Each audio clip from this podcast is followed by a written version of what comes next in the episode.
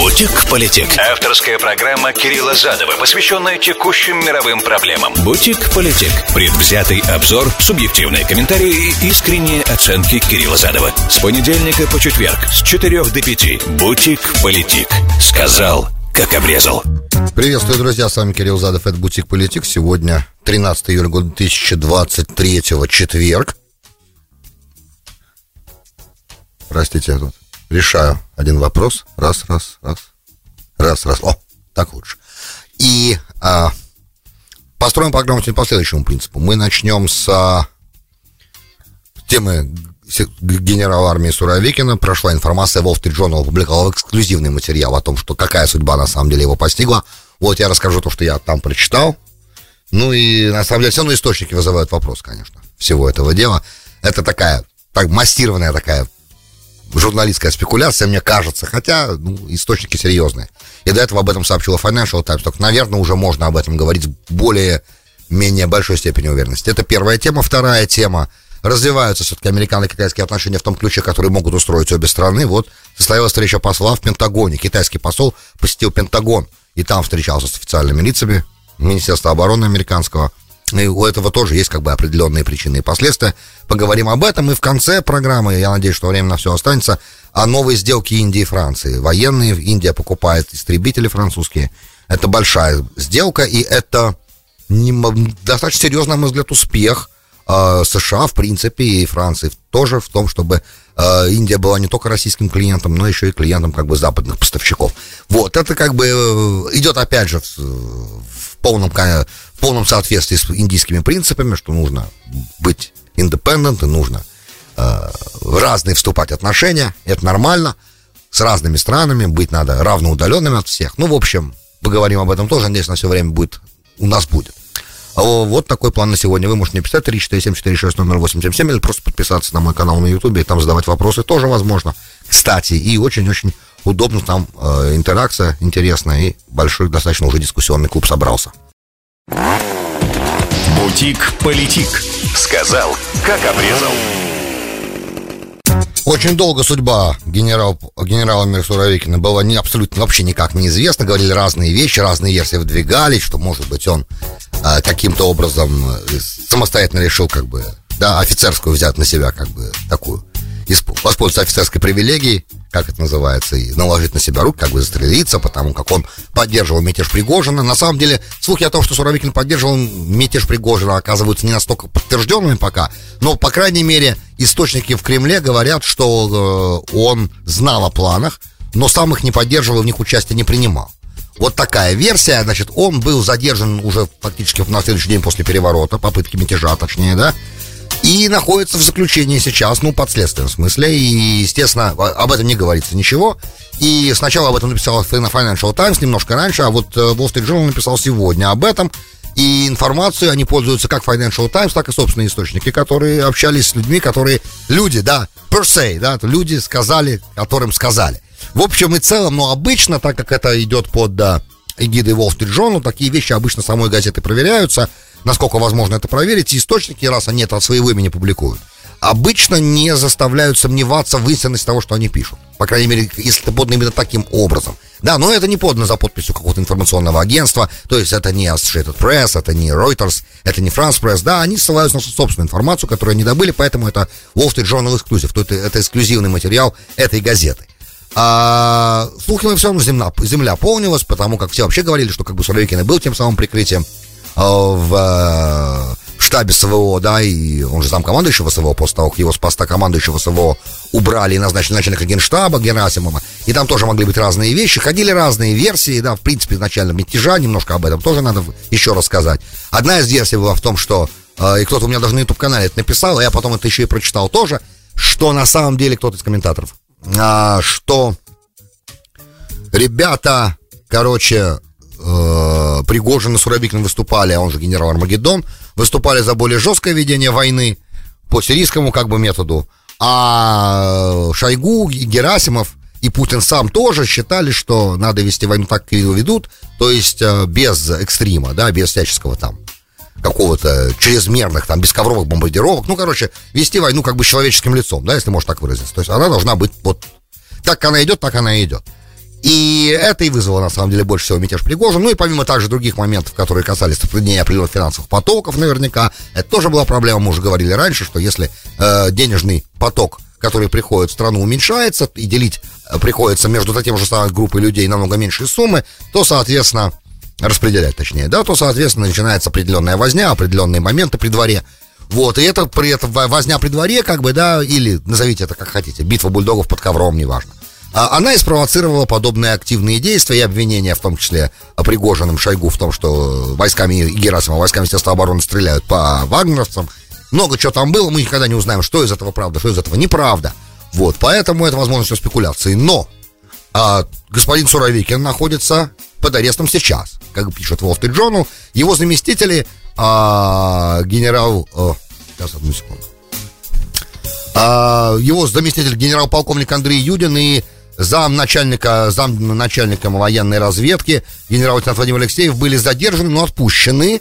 Вот, а они, они были э, временно suspended, то есть, э, как бы это правильно по-русски сказать, слово-то такое на самом деле. А, их, их, короче, служебные обязанности пока приостановлены, да, давайте так скажем. Ех, е, они взяли под подписку, они под подпиской, они выезде находятся и под наблюдением постоянно. Опять же, те же самые источники говорят. А также и другие арестованные, кроме Суровикина, это генерал-полковник Михаил Мизинцев, а, который до этого был замминистра обороны и вступил в Вагнер в апреле, в конце апреля. Странно, генерал-полковник в каком качестве вступил в компанию Вагнер. Да, и сам, кстати, Суровикин а, является почетным, почетным как бы членом, членом Wagner Group. Вот тоже. Ну, я так понимаю, что сам он, как действующий генерал армии, естественно, не может в частной военной компании никакого участия активного принимать, непосредственно там, командуя какими-то подразделениями. А, но сам факт, что он, как бы, да, э, явно совершенно общался с Пригожиным, и раз он почетный член э, ЧВК Вагнер, соответственно. Вот, ну и сам по себе фигура Суровикина слишком большая для того, чтобы очень долго держать это в тайне. Я к тому, что на самом деле ситуация непростая, и те, те, кто говорят уже теперь, да, уже даже я это перестал говорить. Есть, помните, я вам всегда говорил раньше, что на самом деле для России эта война, она... Э, что Путин выигрывает от того, что э, чем, больше времени она занимает, тем лучше для Путина. В плане, э, потому как и Запад устанет, и ситуация рано или поздно все равно, так как ресурсы огромные, вот тут один украинский офицер, опять же, в интервью западной прессе сказал, что мы э, убиваем 100 солдат в каком-то месте, да, э, сейчас во время контрнаступления. На следующий день эти 100, 100, 100 солдат уже на тех же самых местах, как другие 100 солдат. И это выглядит так, что ресурс безграничный. Но ресурс, правда, не маленький, без сомнения, намного больше украинского. Я имею в виду российский ресурс. И человеческие, и вооружениями, и мы уже об этом говорили. Но при этом а затяжной военный конфликт ведет к осложнениям внутри России. Это не первый раз происходит, происходило в 17 году, во время Первой мировой. Это происходило после русско-японской войны, во время и после русско-японской войны 905 да, 907 годов, э, русская первая революция тоже. То есть как бы смута начинается на самом деле только тогда, когда есть затяжной военный конфликт и есть определенная, как бы это сказать, а, определенное неудовольствие группами населения или группами военных в данном случае э, тем, как эта война происходит. Вот это как бы один момент очень важный. Поэтому сказать, что длительный военный конфликт работает сейчас, чем дольше этот конфликт продолжается, тем выгоднее это Кремлю, уже больше нельзя, да, исходя из того, что мы увидели вот буквально несколько недель назад, возвращаясь как бы к этой теме. И раз так, э, стороны, опять же, да, продолжая говорить одно и то же, стороны должны уже быть к сегодняшнему дню, по идее, мне так кажется, заинтересованы в начале какого-то диалога. Но пока мы видим, что этот э, диалог никак, никак, никак совсем не начинается. И это, конечно же, э, ну, не внушает никакого оптимизма. Теперь э, вчера Российское Министерство обороны сообщило, что оно уже э, взяло контроль над сотнями танков, э, ракетных установок и артиллерийских орудий от Вагнера, где-то 20 тысяч автоматов и другие, как бы, еще варианты, ну, там, пистолеты, короче, 2,5 тысячи тонн амуниции всего. Да, но пока не с тем понятно, э, что дальше будет с Вагнером, это остается вопросом большим, серьезным. В любом случае, э, британская разведка говорит, что Вагнер э, сегодня не участвует в боевых действиях в Украине вообще совсем никак. И это тоже вызывает вопросы. То есть, если Фигу, э, Пригожин не появляется на видео, да, он в России, он не появляется на видео. Его не понятно, что с ним сейчас вообще на самом деле происходит. Э, что де-факто происходит с Вагнером? Подписали ли вагнеровцы все контракты с министром обороны, которые они должны были подписать, если не ошибаюсь, дедлайн был 2 июля. Произошло это или нет? Потому что слухами полнится земля и разная информация есть.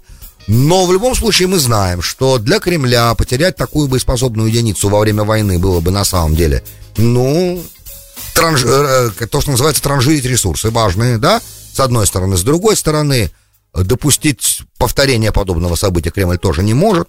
Также Путин не может уволить сейчас Шойгу или Герасимова, потому что тогда это будет означать, что он пошел навстречу э, мятежникам.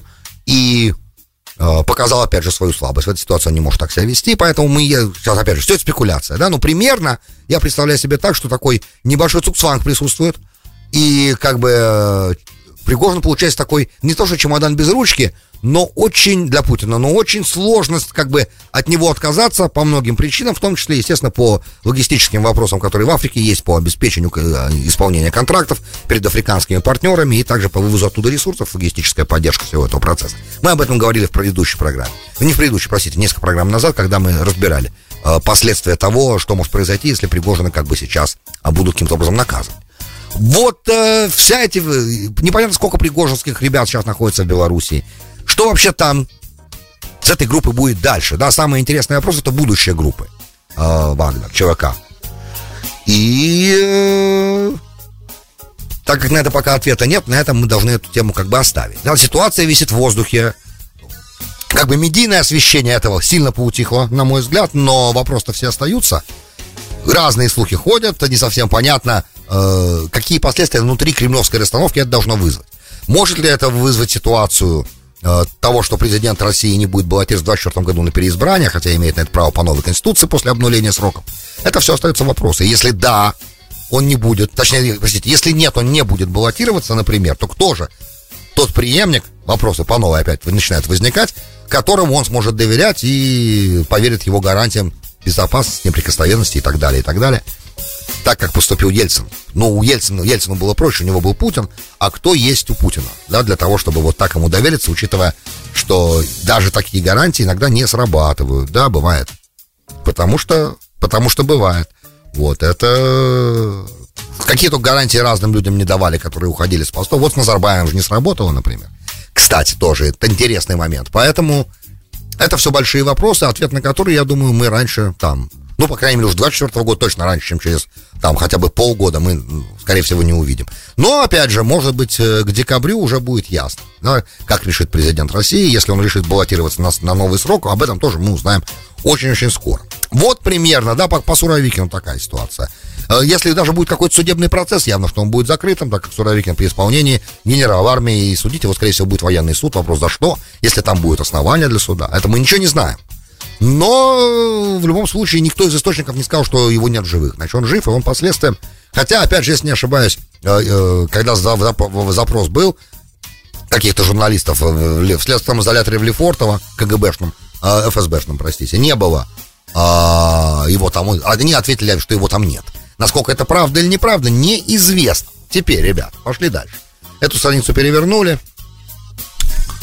А, есть определенное развитие в том, что сильно больше, на самом деле, беспокоило Соединенные Штаты в отношении с Китаем, это отсутствие каналов военной коммуникации последнего времени. Когда мы этим вопросом занимались, точнее, ну, я рассказывал вам о том, что вот, а, когда Ллойд Остин на одном из саммитов подаш, хотел подойти к министру обороны Китая пожать ему руку, пожать ему руку он смог. Но разговора между ними не получилось, и китайцы отказались встречаться для того, чтобы обсуждать какие-либо темы. На самом деле, тема должна была обсуждаться очень простая, механизм деконфликтинга потому как э, китайские корабли и самолеты производят примерно то же самое, что России, российские самолеты в Сирии и российские корабли и самолеты в Черном море, да, с натовскими и американскими кораблями. Сейчас, то есть провоцируют их на самом деле, близко пролетая, близко проходя, ближе, чем это обычно принято, вот, э, заставляют нервничать, естественно, персонал, и когда такие штуки происходят, должен быть механизм деконфликтинга для, для того, чтобы разруливать эту ситуацию быстро, чтобы она не переросла ни в какую военную стычку. А любая военная стычка может в итоге перерасти в нечто большее, а нечто большее в полномасштабную войну. Поэтому Существует механизм, да, прямой связи между начальниками генеральных штабов, например, ну, разные, короче, есть на разных уровнях такой механизм, он должен работать. Центр должен быть такой существовать, да, коммуникации, куда можно позвонить, где на том конце будут отвечать и разговаривать. Можно проинформировать о своих намерениях, например, в случае какого-то спорного прохода где-то как-то, предупредить заранее, что вот там-то, там-то мы планируем провести стрельбы, например. Пожалуйста, вот можете там пронаблюдать, и если чего, то имейте в виду, что там стреляют, предупредить свои торговые суда, если они там будут идти. В общем, есть механизм, который должен для обеспечения, да, ради мира во всем мире должен работать. Что иначе могут быть эксцессы. Соответственно, последнее время не было никаких контактов, и э, китайская сторона категорически вообще отказывалась от любых военных контактов. Когда их спросили, почему, они ответили, что э, такие контакты позволяют Америке рассчитывать на то, что в случае чего возникновения потенциально конфликтной ситуации мы используем эти каналы, и, соответственно, ситуация разрулится, и это даст больше комфорта американским военным кораблям находиться в тех водах, в которых мы бы не хотели, чтобы они находились.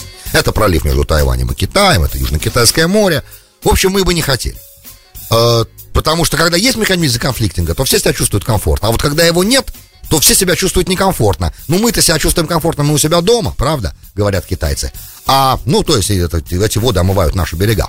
Ну, правда, вот Тихого океана омывают американские берега тоже, но в другую его часть. Э, и мы не хотим, чтобы американцы чувствовали себя в тех водах, где мы не хотим их видеть, комфортно. Пусть они нервничают.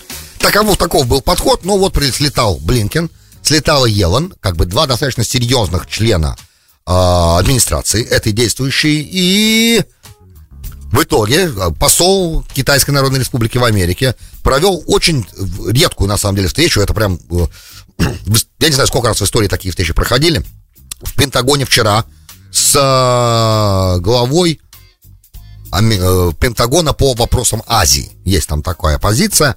Вот, это как бы э, официальное лицо, которое курирует все вопросы, связанные с Азией, соответственно, в Пентагоне размещение войск там, э, какие-то действия и так далее, и так далее, да, то есть вот на уровне не, не, не когда война идет, я имею в виду, а когда идут обычные, как бы, обычные планированные, запланированные активности всякие разные и так далее.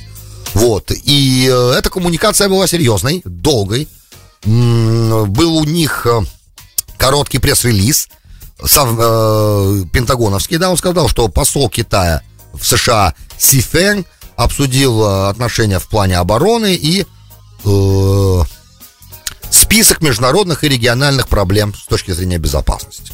Вот, это серьезный разговор. Для чего это опять же делается? Для того, чтобы а, Э, делается для, это для того, чтобы какой-то канал коммуникации начал возникать, и стороны могли функционировать нормально, да, чтобы любой минимальный конфликт не привел к э, горячему противостоянию, которого, естественно, не хочет никто. А, Элли Ратнер, зам, э, ассистент, помощник министра обороны, сказал, что мы, естественно, США в смысле, да, мы планируем и дальше как бы вовлекаться в отношения с Китаем и разговаривать и предотвращать любую потенциально возможную военную нехорошую ситуацию. То есть на этом направлении более-менее хоть началось какое-то движение, что не может не радовать. Это первое. Да, второе, в этом же ключе, да, в отношении Китая, хотелось бы сказать, что Китай на самом деле испытывает сегодня очень серьезные проблемы с FDI, то есть международным э, иностранным, прямым иностранным инвестированием. Несмотря на то, что Китай пытается сейчас презентовать свой имидж э, за границей в Европе и на других континентах, как удобный и выгодный для инвестора любого инвестора как бы платформы, куда можно вкладывать и можно строить бизнес, зарабатывать, размещать производство. Сумма иностранных прямых инвестиций в Китай за последний квартал сократилась до 20 за первый, да, за, за, за, вот за, за, за второй квартал, да, сократилась до 20 миллиардов долларов, а в прошлом году эта сумма составляла 100 миллиардов долларов за второй квартал. Пять раз. Э, это связано с разными, конечно, вещами. Э, факторы разные, включая, естественно, э, общий такой слоудаун, общее замедление мировой экономики и рецессионные процессы Э, и процессы главной борьбы с инфляцией, да, которые провоцируют рецессионные процессы, увеличение ставки в Европе, э, увеличение банковской ставки в Америке, Центрального, Центробанка Федерального резерва, что, конечно же, замедляет, так как оно уменьшает количество средств в принципе, то и э, абсолютно логичным из этого будет то, что даже если человек не сильно разбирается в экономике, это легко понять, если денежная масса уменьшается, которая ходит в стране, а она уменьшается, потому что кредит становится дороже, да, то, есть, соответственно, и денег на прямые инвестиции в, в другие страны становится меньше. Потому что иногда эти деньги, как бы взятые в банке, тоже. Это не обязательно а, а, деньги компании, которые она должна вынимать из своего оборота. Можно их одолжить, вложить и потом отдавать.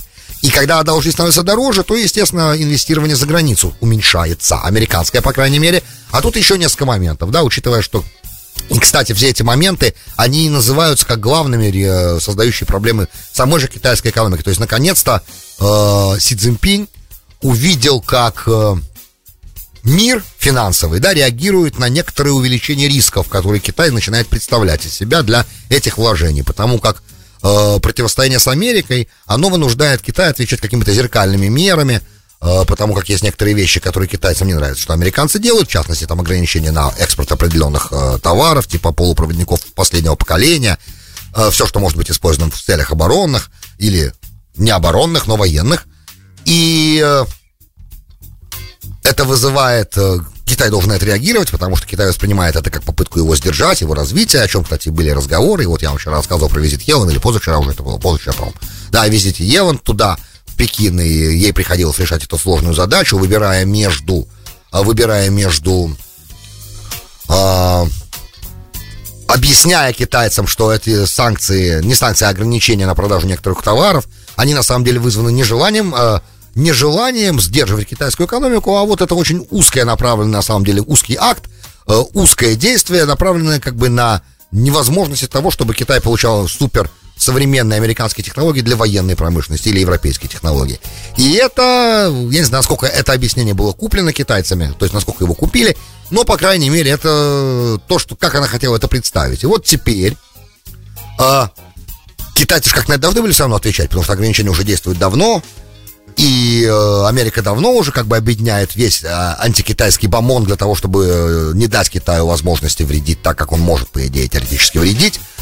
И да, публично все заявляют, многие заявляют, американские политики и в Конгрессе, и эти представители, и в Сенате, в смысле, говорят о китайской угрозе, о том, что Китай это враг, и Китай должен это как-то реагировать. И, соответственно, как Китай на это реагирует?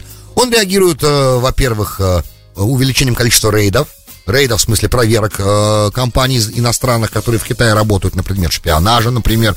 За, как, и стандартный как бы Italian Strike, э, такой итальянский забастовки в, в, в предоставлении лицензий на разного рода деятельность в Китае. Э, продолжает тормозить некоторые грузы на таможне, например. Ну, у китайцев есть много разных всяческих возможностей э, показать, что они недовольны чем-то, и это дело, оно как бы, естественно, мешает развитию бизнеса. Плюс э, Гонконг, как бывший, да, это надо одну из тоже важных причин сказать, как Гонконг, как бывший и на самом деле до сих пор очень крупный финансовый центр, получил новый закон о безопасности, который тоже позволяет пекинским непосредственно властям, да, с материка э, там проводить систему другого уровня, surveillance, наблюдение и достаточно жестко противостоять разным попыткам дестабилизации ситуации, откуда бы она ни, одни не исходили. И это все пугает инвесторов. Плюс сама по себе позиция США, при которой видно, что США по всему миру собирает антикитайскую, как бы, ну, не коалицию для войны, но экономическую антикитайскую коалицию. Это тоже не может радовать инвесторов, потому что если они отсюда, с Запада, и они понимают, что э, и, Китай и Запад идут на всех парах конфронтации, это не очень хорошо для инвестирования, это не помогает инвестиционному климату. И вот, э, несмотря на то, что Си Цзиньпин заявил вот тут недавно, что Америка должна сделать, должна встретиться с Китаем на полдороге, что изумительное, я считаю, заявление, очень правильное. Вот. Тем не менее, все равно китайцы в открытую говорят, что они очень обижены и огорчены американским подходом к себе и отношением к себе, и что это должно поменяться. И вот потихонечку, потихонечку, с очень осторожным оптимизмом, наконец-то, стороны стали отмечать, что потихоньку ситуация начинает выравниваться в ту сторону, какой она была, по крайней мере, ну, не до Трампа, например, да, но, по крайней мере, до пандемии. То есть надо выйти хотя бы на это, а там дальше будем посмотреть. От этого должны выиграть, по идее, все, весь мир, если США и Китай а, хоть каким-то образом найдут общий язык, начнут опять развивать. Ну и опять же, Америке сложно враждовать на три, на, на, на, на две стороны. Зачем? Когда можно, по крайней мере, ограничиться одним соперником. Ну, не знаю. Так мне кажется. Бутик-политик. Сказал, как обрезал. Добро пожаловать в Бутик Политик. С вами Кирилл Задов. Это часть вторая программы. Сегодня 13 июля года 2023 в четверг. На этой неделе последний этот сегмент для передачи. А, это пришло неожиданно для меня. Новость, которую хотелось бы обсудить. Но э, причины, по которым на самом деле это происходит, и которые американская пресса, их, как она их подает, на самом деле, мне кажется, не в том, э, я имею в виду то, что Индия покупает э, большое количество французских истребителей подводных лодок, общая стоимость сделки Франция в итоге зарабатывает 10 миллиардов на этой сделке, 6,3 миллиарда за несколько дюжин рафалей и несколько подводных лодок еще на 3, примерно 3 миллиарда долларов. В общей сложности где-то, ну, 9-10 миллиардов долларов там будет получено Францией. Примерно, кстати, та же сумма, которую Франция могла получить, если бы Америка не а, сорвала ее сделку с Австралией, влез Э, Америка влезла сама вместо этого. Помним этот скандал, который до сих пор, я так понимаю, раны Макрон зализывает до сих пор. Когда э, Байден сказал Макрон, ну извини, что делать, мы тут должны как бы действовать, как действовать. Как мы действуем, мы в итоге так и получилось. Э, и создалась новая структура, как бы, да, частью которой, кстати, является, естественно, австралийский подводный флот, который будет Америкой развиваться, а не Францией. Потому что американские ядерные подводные лодки лучше, чем французские дизельные. По крайней мере, так объяснили американцы. И для задач, которые стоят противостоянию Китаю, Австралии лучше пользоваться для этого американскими субмаринами. Индия тоже, на самом деле, вдруг начала все больше и больше а, и, опять же, из-за китайской угрозы, из-за того, что с Китаем отношения ухудшились во время пандемии, когда были столкновения в Гималаях там большие, по 50 тысяч солдат в сторону туда приволокли. И, в общем, мир был на грани еще одного большого военного конфликта, которого в тот момент удалось избежать, но э, отношения между Китаем и Индией не вышли на тот уровень, на котором они были до момента этих конфликтов.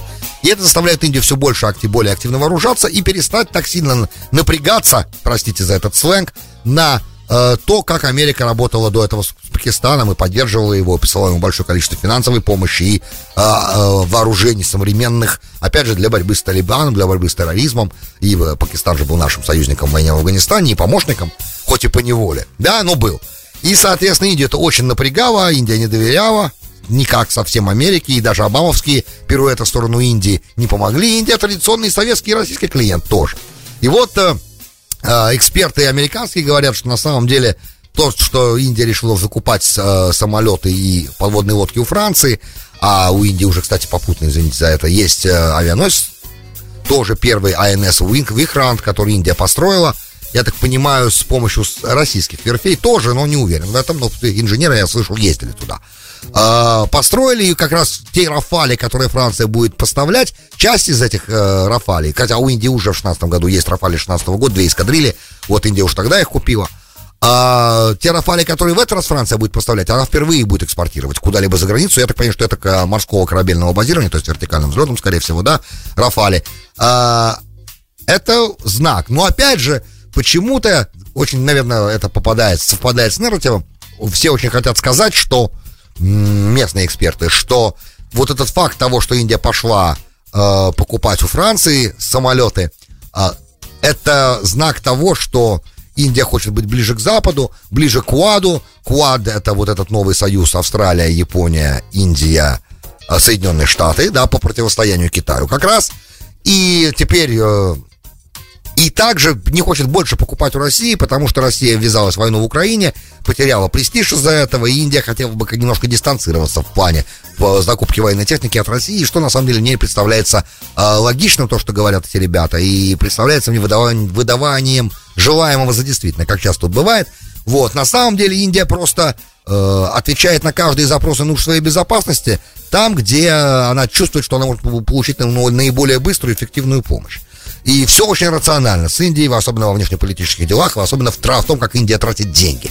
А, они посчитали, что из соответствия цена-качество и сегодняшних нужд Рафаль подойдет хорошо. И опять же, теоретически возможно, что любые самолеты, которые сейчас будут делаться в России, нам должны будут для войны быть. Да, потому что Россия находится в состоянии активных военных действий. Поэтому, может быть, Индия на самом деле именно этот контракт сейчас подписала с Францией, но с другой стороны, она и раньше так делала. Она и раньше так себя вела. Индия имеет э, люксовую возможность покупать самое лучшее, что есть, в тот момент, когда она этого хочет, у того поставщика, у которого она хочет, никто не может ей сказать «не покупай». Именно это, кстати, остановило американскую администрацию, когда она пыталась основать перед налаживанием диалога с Индией, даже и при Трампе были попытки заставить Индию не покупать С-400, например, российская, потому что э, в итоге станут известны коды определенные и частоты определенные, короче, для тренировок, для, во время тренировок, и нельзя. Э, ну, Индия не претендует на F-35, Индия не претендует на F-16, поэтому нам особо сомнев... нервничать нечего, но французы могут начать.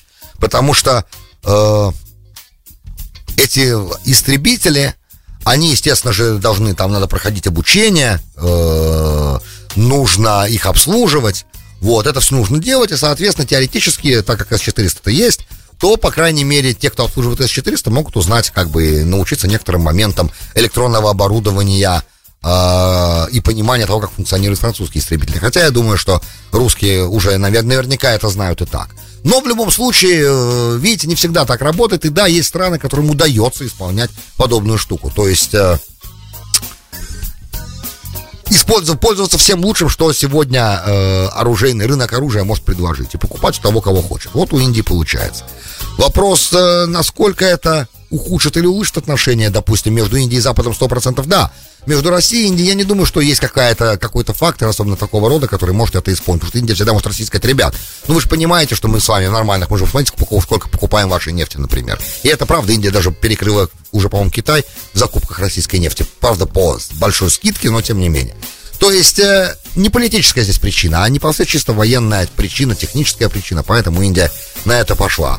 Ну и опять же, если есть возможность общаться нормально со всеми и покупать нормально у всех, и при этом со всеми быть в более-менее неплохих отношениях, за исключением тех, кем то тебе сложно иметь сейчас нормальные отношения, потому как сложно разговаривать и договариваться, я имею в виду Китай и Пакистан, в частности. А если ты можешь со всеми остальными, по крайней мере, так поддерживать такие контакты и так себя вести, то почему бы нет? Правда ведь? В итоге все скажут, хотим быть Индией, но для этого надо иметь много ресурсов, занимать целый отдельный субконтинент его территорию, по крайней мере, и, ну, последовательно проводить политику неприсоединения, наверное, да, не, не вступления, не вступления в серьезные военные альянсы. Хотя вот Куат, по идее, может быть нарушением этого принципа. Но это мы увидим скоро. Друзья, большое спасибо, что были со мной. С вами был Кирилл Задов. Вы слушали Бутик Политик. До встречи завтра. Простите, в этой программе до встречи в понедельник. Бутик Политик. Сказал, как обрезал.